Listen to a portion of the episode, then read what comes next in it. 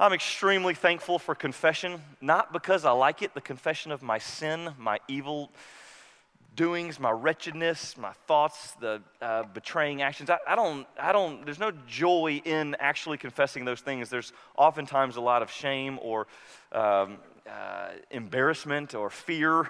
But, but here's why I'm thankful for it. Uh, I know how needed it is for me to experience the freedom that Christ died to give me that he earned for me and won for me at the cross and invites me to walk in. And confession is, is, is a part of uh, the means by which I receive that which he came to give.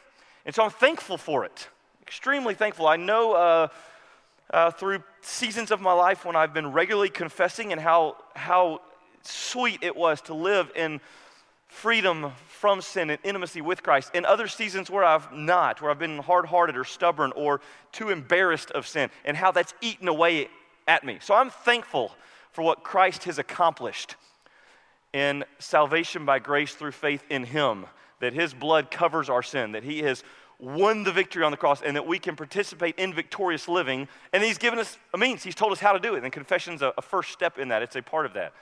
So I'm thankful, but I don't like it okay? I don't, uh, I don't get excited. I don't wake up in the morning thinking, oh my goodness, I hope I can confess some sin today. Um, not the way I normally think. Um, it's kind of told somebody this week, it's kind of like going to the dentist. And I don't say that to offend any of you guys that are practicing dentist or dentist to be, but I don't, I don't get real excited about my annual dentist appointment. But I don't miss them. And the reason is, I don't want my teeth to decay any faster than they ought otherwise decay. I know it's happening, but I don't want them to rot out early. And I'd prefer not to have any uh, pain that could otherwise be avoided in the meantime. Same is true spiritually. Sin will rot you out from the inside out, it'll rot you. I'm going to show you that anyway. It, it rots us. And, and I don't want. Um, uh, I don't want that, and I don't want any of the pain that could otherwise be avoided in the meantime. Uh, I'm going to read you a couple verses this morning. Um, is is our um, I put quite a few verses in, in, our, in our program. I'm going to read you two of them um, that, w- that will serve kind of as our, our template to go off of, our, our beginning and our end. So, would you stand with me to your feet? I'm going to read for you out of Psalm 32 and out of Psalm 103 this morning. Psalm 32, David is writing this psalm, and the verses we're going to read, he's writing of a time when he had committed some egregious sins, some sins he's famous for um, uh, adultery and uh, murder. And we know of David that he sinned greatly. We also know of verses that talk about him as one after God's own heart, like God knew his heart in the midst of his sin, and he hated his sin, and he hated what sin did to him. So he's writing of a time before the prophet Nathan rebuked him as a friend, as a good friend would do, and before he confessed. Listen to what he says of his sin. Chapter 32, Psalm 32, verse 3 through 5. David writes, When I kept silent, my bones wasted away through my groaning all day long. For day and night your hand was heavy upon me. My strength was dried up as by the heat of summer. I acknowledged my sin to you, and I did not cover my iniquity. I said, I will confess my transgressions to the Lord, and you, gave, and you forgave the iniquity of my sin. Do you see that? The wasting away of our bones. That's physically and spiritually. That's what sin does to us and then confessing and God being faithful to forgive. Now, you could turn to Psalm 103 or hear as I turn and read Psalm 103. I want you to hear also verses 8 through 13. Psalm 103, 8 through 13. Reads this way The Lord is merciful and gracious slow to anger, and abounding in steadfast love. He will not always chide, nor will he keep his anger forever. He does not deal with us according to our sins, praise God, nor repay us according to our iniquities. For as high as the heavens are above the earth, so great is his steadfast love toward those who fear him. As far as the east is from the west, so far does he remove our transgressions from us. As a father shows compassion to his children, so the Lord shows compassion to those who fear him. It's the word of God for the people of God. And The people of God said, Praise be to God. You may be seated. So, Lord, as we take a, a few minutes to reflect on what confession is, why it's important, why it's necessary, what, what, why it's a gift to us, what the fruit of it is, and why we need it, and, and where our sin uh, is, and where Satan has any stronghold in our hearts. Lord, as we reflect, would you just do a quickening and convicting and surgical work by the power of your Holy Spirit in each one of our hearts and our spirit and our mind this morning. Lord, we pray that we'd be still, we'd have ears to hear, we'd have soft hearts. And God, we'd participate this morning in, in a, a cleansing and sanctifying process by which we lay hold of these promises that you forgive um, by means of the work of Christ. When we confess, you forgive. And we're going to also talk about when we confess, uh, you bring healing. So, God, um, allow us to be vulnerable, uh, to be obedient um, this morning. Fill us with your spirit. Lead us to confession and give us the fruit of your presence in an all satisfying way this morning. I ask that as I speak, I would decrease. I must, you must increase. It's in Jesus' name I pray. Amen. I'm going to come right through the front door and tell you why I, I covet this service for our body. Um, I, I, have really two main New Year's resolutions uh, this year for 2019. The first one is I, I, I really want to make and, and be known for by my grandchildren's grandchildren. So I really want to learn to make this year the world's greatest chocolate chip cookie. and I'm serious about it. I've been, I mean, we're only like a weekend and I've already had two, two nights, but um, given to this. Like, like my boys and I love eating chocolate chip cookies, and I'm tired of making average chocolate chip cookies. I would appreciate your prayers and your help in this. I would say, um, I would say if you've got, uh, if you're, if you're kind of known in your community as the one who everybody cannot get over your cookies. I don't mean like if you know your husband says says nice things. I mean like you're known by this, probably in an unhealthy way. Um, I mean, your hometown parade in your honor, it's the chocolate chip cookie parade. If you're really, I would, I would appreciate if you'd send me what you got. Uh, I'm, I'm, right now, I'm researching, I'm pooling, and I'm working towards this end, okay? Um, that's probably both a, a declaration and a point of confession in my life, but that's part of 2019. Here's the more meaningful resolution I've got, and it's simple, although it, has got a lot of layers to it. I, I want to know intimacy with Jesus this year like I've never known it. So I want to know. Um, I, I, really want to. I want to know a, a, sense of fullness of the Lord's Spirit, in way of um, that would produce the fruits of the Spirit in me. That would bring about the, the peace and the joy that, that, in, that only intimacy with God can really bring. And I want to know it in a greater fullness, in a greater measure than I've ever known it. Now, it so I began to write down uh, this week things that, that probably would lead or lend themselves towards that. I've, I've got kind of a laundry list, but let me tell you what the very top of the list is. And I want this for me and I want it for us as a body. The very first thing that I know must be an ingredient in that, uh, in that uh, uh, resolution to be realized would be confession. Like, I've, I've got to be one who is willing to vulnerably and regularly confess my sin. Here's why it, it's somewhat obvious, but here's why that is. Uh, sin separates us from God.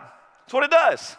It's a, it's a divider, it's, it's a barrier from experiencing the fullness that God and God only can bring. Uh, you, you, guys have heard me say there's a God shaped hole in, in our heart. I didn't make that up, uh, that. Uh, Pascal first said it, C.S. Lewis probably made it more famous in our culture, but it's true. There's, there, there's that which we long for, which is only fulfilled in the very presence of God Himself. And so whenever we fill that hole with everything else in and of this world, we're left yearning, we're left unsatisfied. Maybe temporarily happy, but still longing for something that we thought would be fulfilled and is not yet fulfilled. And that was our study in Ecclesiastes. Under the sun, in, in merely life under the sun, we'll never find what we're looking for. And so uh, the Lord created us to be satisfied in Him alone. And that, that's, just, that's just part of our being made in the image of God, in His likeness, to be satisfied in Him. We'll never find it outside of Him. So, so sin inherently um, d- d- uh, separates us from Him who satisfies us. I want to know greater intimacy with Him than I've ever known, meaning I'll have to practice confessing sin and repenting of it more regularly than I've ever done. Those two are inseparably linked. Let me tell you what sin, by the way, even if everything else in your life is going swimmingly, if there's sin under the surface, it just resides where no one can see it, no one knows it but you and the Lord if that's residing there and you've tried to kick a little dirt, dirt, over it, you've tried to ignore it, you've taken a few fig leaves and covered it, you've done whatever it is to kind of hide in that sin, here's what it is doing in your life. I promise you it's stealing your joy. Uh, I promise you, it's harming your relationships. If you'll stop and be honest and think about it, you'll agree. It's harming your relationships, especially your most precious and significant relationships. Relationships with those that are most beloved and meaningful in your life. It is causing anxiety in your life, and it's leading you like a horse to water. It's leading you to despair. So I'll say that again. It's stealing your joy, it's harming your most meaningful relationships, it's bringing anxiety, and it's leading you to despair. If, if, if, and by the way, that's a culmination of the Psalms. and if you're going, how do you know that's what's happening? Because that's what sin does. In other words, sin can't not do that. That's the very nature of sin. It separates us from the joy and the intimacy and the peace that come from God, leaving us in pain and despair and ang- steeped in anxiety, broken our relationships, and stealing our joy. That's, that's what it does. That's what it can't not do. It replaces that which we're meant to know and be satisfied in in the Lord with something that is shallow and toxic. Okay? It'd be like going on a, a, a lay potato chip, baked, or not even baked, just straight up greasy lay potato chip diet. Say, man, if that's all I'm going to eat this year then what we all know about you is you're going to die. Just what's going to happen. You're, it's going to be, it's, you may think, man, it, it, it may sound great, it may even taste great, and for a while it may even be great, but we're going to watch you just decay and, and ultimately die. And um, you're not made to be nourished and survive and thrive and be healthy on laid potato chips. And uh, we can't be healthy and alive, spiritually alive and nourished in our sin. Can I, can I just tell you what David said again in Psalm 32? If I could just read these words again, just listen. And by the way, listen and relate. I hope right now you are clean and close to the Lord and confessed up. But, but I'll tell you this any of us that know what it is to, to uh, be in sin, maybe it's, a, maybe it's a particular sin that you've committed that you've hoped nobody will find out about and has been confessed. Maybe it's a pattern of thought. Maybe it's some deep uh, motives that are ungodly. Maybe it's the slow, subtle idolatry of greed or this world or self. Like whatever it is, it's insidious web of deceitful lies that shroud us and bring darkness in. Here's what, here's what it feels like. Here's what it feels like. David captures this so good. When I kept silent, David's saying, hey, when I was there, which we find ourselves there, we're prone to wander, prone to sin. I know I am. When I'm there and I'm silent about it, my bones wasted away. I'm groaning. Like my spirit groans. God gives you, as one of his children, he gives you his Holy, the third person of the Trinity, God himself alive in you. That Holy Spirit groans over the presence of sin. He doesn't, he doesn't coexist well with that. He's groaning as a, as a means of bringing you to repentance. What a gift that he groans when we might otherwise simply try to hide and forget. My, your hand is heavy upon me. That's what it feels like. My strength was dried up is by the heat of summer. I acknowledged my sin to you. Here's the hope of the gospel. And I didn't cover it anymore. I said, I'm going to confess my transgressions to the Lord. And you forgave the iniquity of my sin. Oh my goodness, praise God. And that He can do that and still be a just God, fully recognizing the wretchedness of our sin. And he can do it, and his justice not be thwarted because Jesus Christ took the wrath due us in our sin, and he paid it in full. And the invitation to experience the transforming work of his grace in your life comes via confession. To confess and repent. The first step in repentance, which is turning from, is to acknowledge the sin, not lie about it anymore, confess it and repent of it. Turn from it and to the Lord. We don't do this one time, we do this regularly. This is part of uh, how we live in Christ, but we're going to do it corporately this morning. And uh, certainly not going to do it to shame anyone uh, or humiliate or embarrass anyone. Quite the opposite.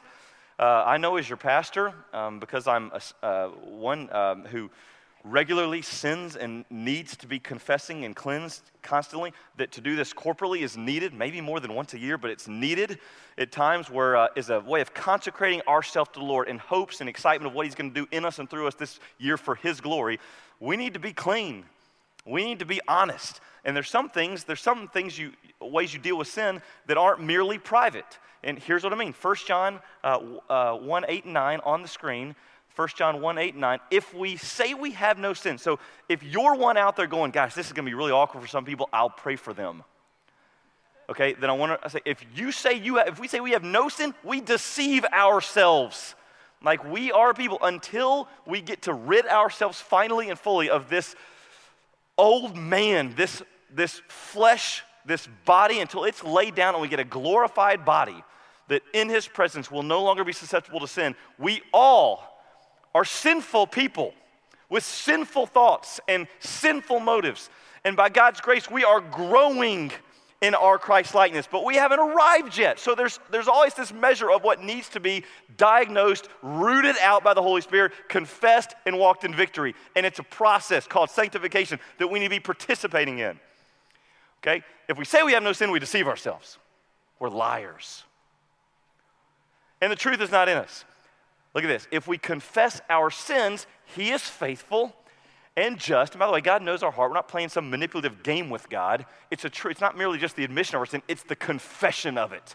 It's attrition leading to confession, is the beginning of repentance.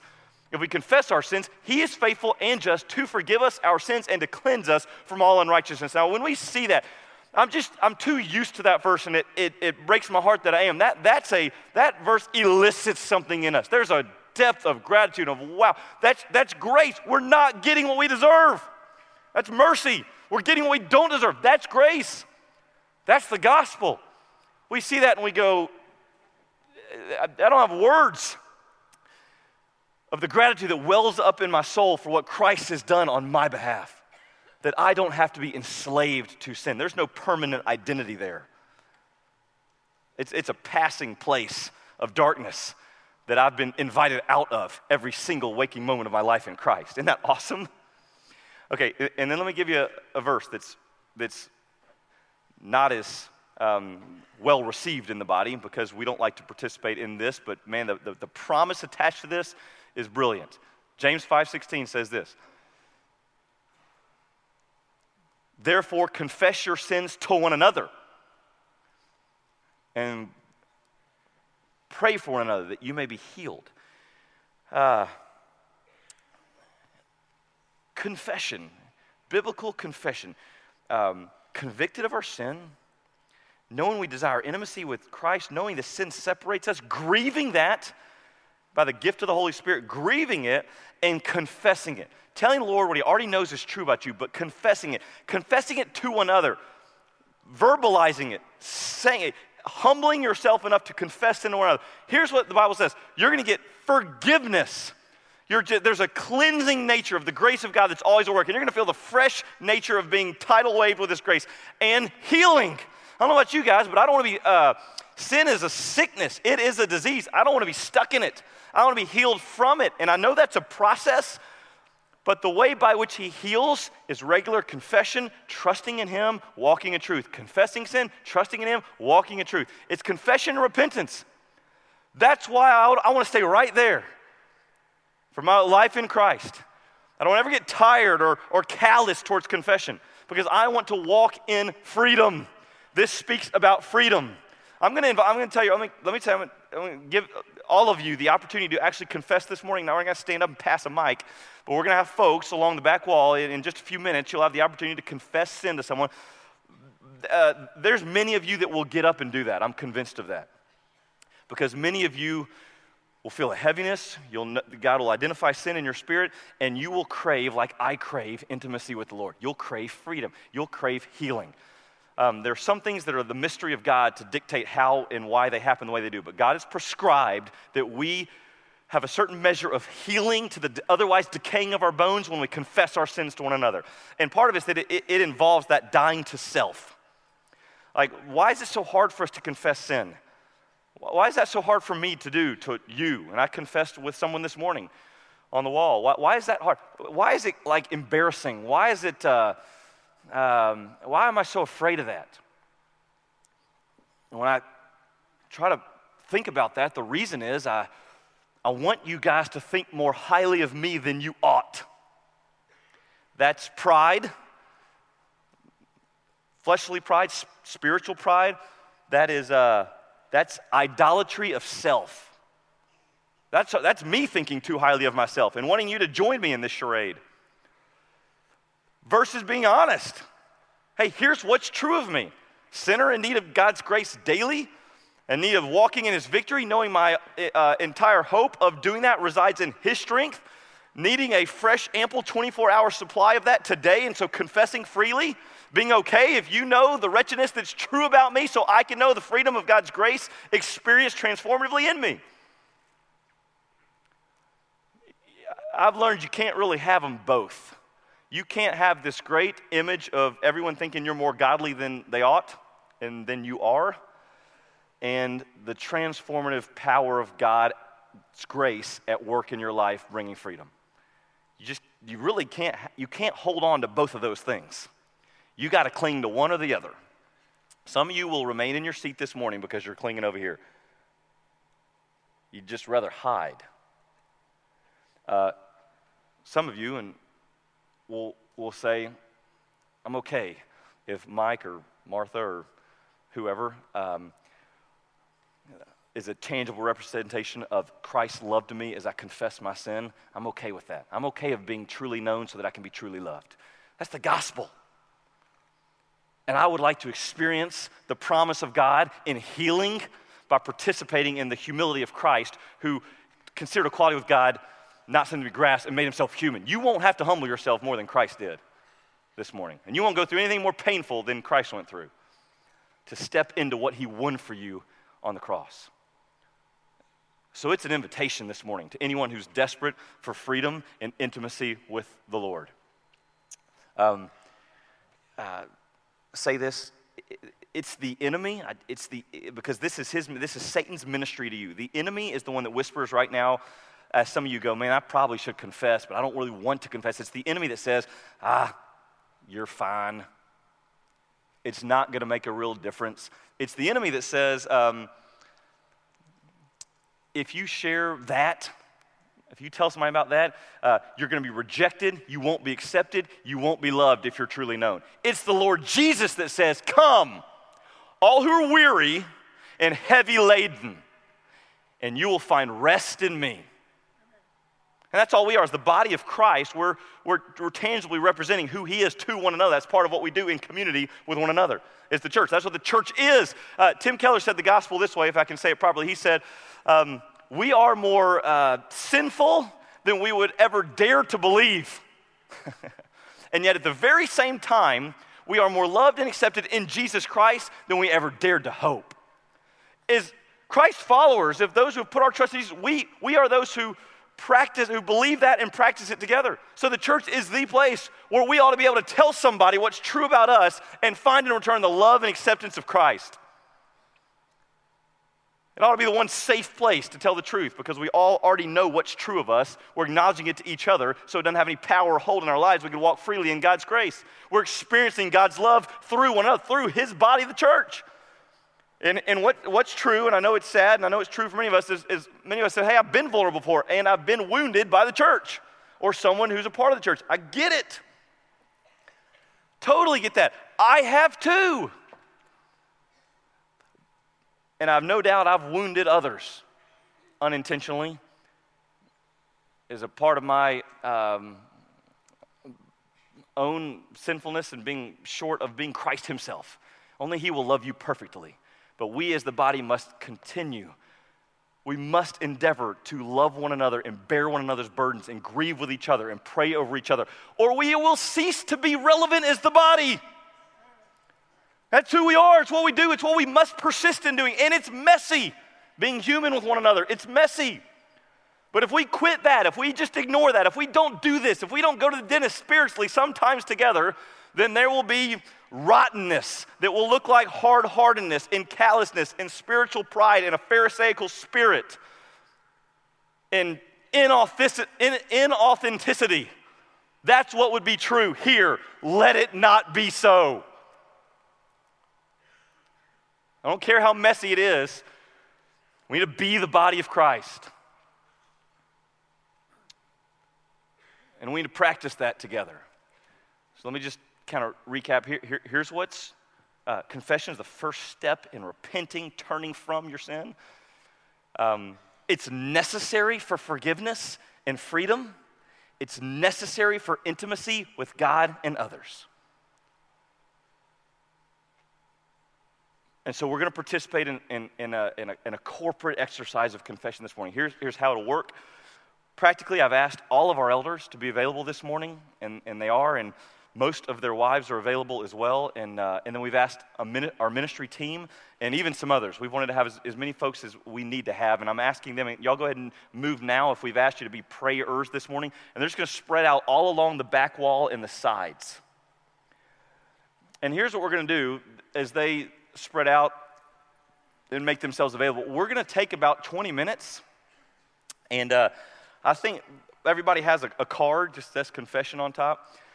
Um, I'm going to ask you to be still. Chase is going to come play some music uh, underneath this time. I want you to be reflective. I want you to ask the, the Holy Spirit, give, give him the freedom to take the scalpel to your heart. Maybe journal some things that come to mind, where the sin is, identify it, let the Spirit of God root it out. Now, we're going to take communion at the end of this time. Don't take it during this time. We're going to take it together at the end. That'll be a great time during communion. Symbolically, we're going to lay our uh, confession of sin in, in baskets on these tables as we receive the elements. Just that picture of He became the curse and we become the righteous of God. Praise God. So we'll do that. And so you can write on this if you want and, and participate in that. But I'm, I'm going to ask you, to, I'm going to invite you to go a step further. During this time, as you write things down, I would invite you who crave intimacy with the Lord, I'd invite you to stand up out of your seat. Um, there's absolutely zero shame in this. And go back or find someone and say, hey, I'd, I'd like to share a few of the things that I've written down or a few things that God's brought to my mind or something. I'd like to confess this sin. I don't want it to have ownership of me. I don't want to be enslaved in Satan's uh, trap. And I don't want to feel that stronghold or that heaviness. I want freedom. I want to feel the effects of the transforming power of God's grace, renewing me to that's what I want. So I'm going to confess this and I'm going to ask you to pray over me. It doesn't have to be a long exchange. Confess, receive prayer, and we're going to believe together the promises of God this morning. That's going to be a quickening time of, uh, of repentance and of renewal and of freedom I, I, would say to you, a lot of folks will, will begin a journey of freedom like they've never known this morning in an act of obedience at the invitation of Christ. And so that, that's going to be the invitation. Let me just give you this last picture uh, for your mind, and then we'll, we'll have our time of confession.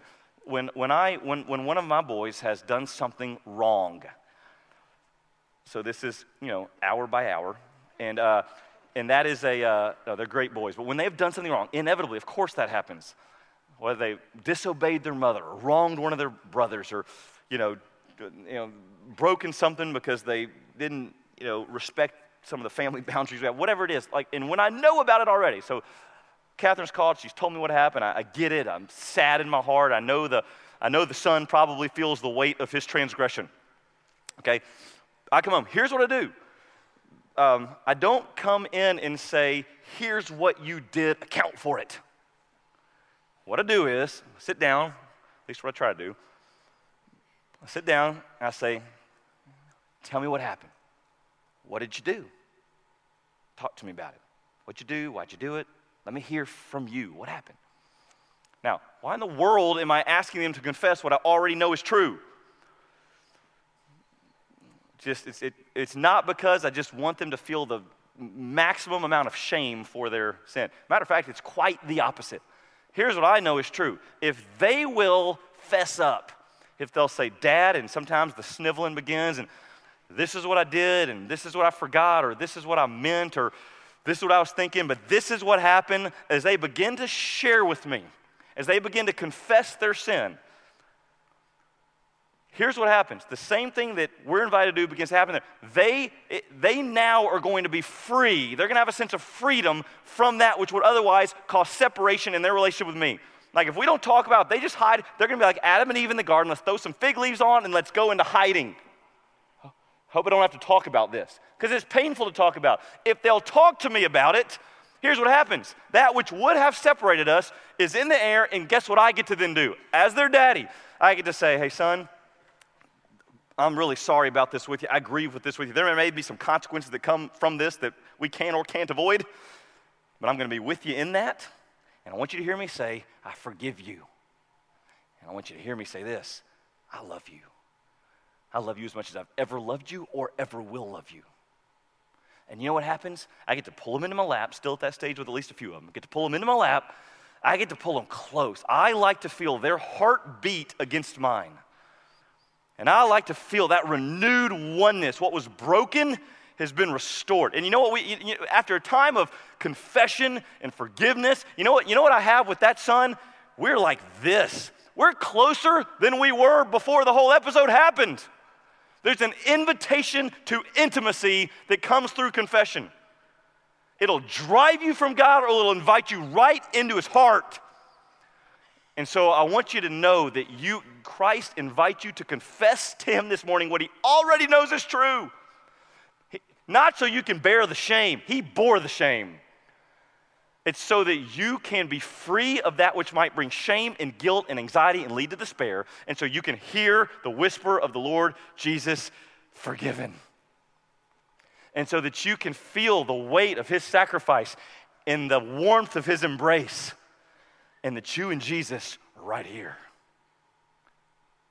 And that, that intimacy would be so, so nourishing and satisfying to your soul that you'd want to walk in it every day. Okay? That's the invitation this morning.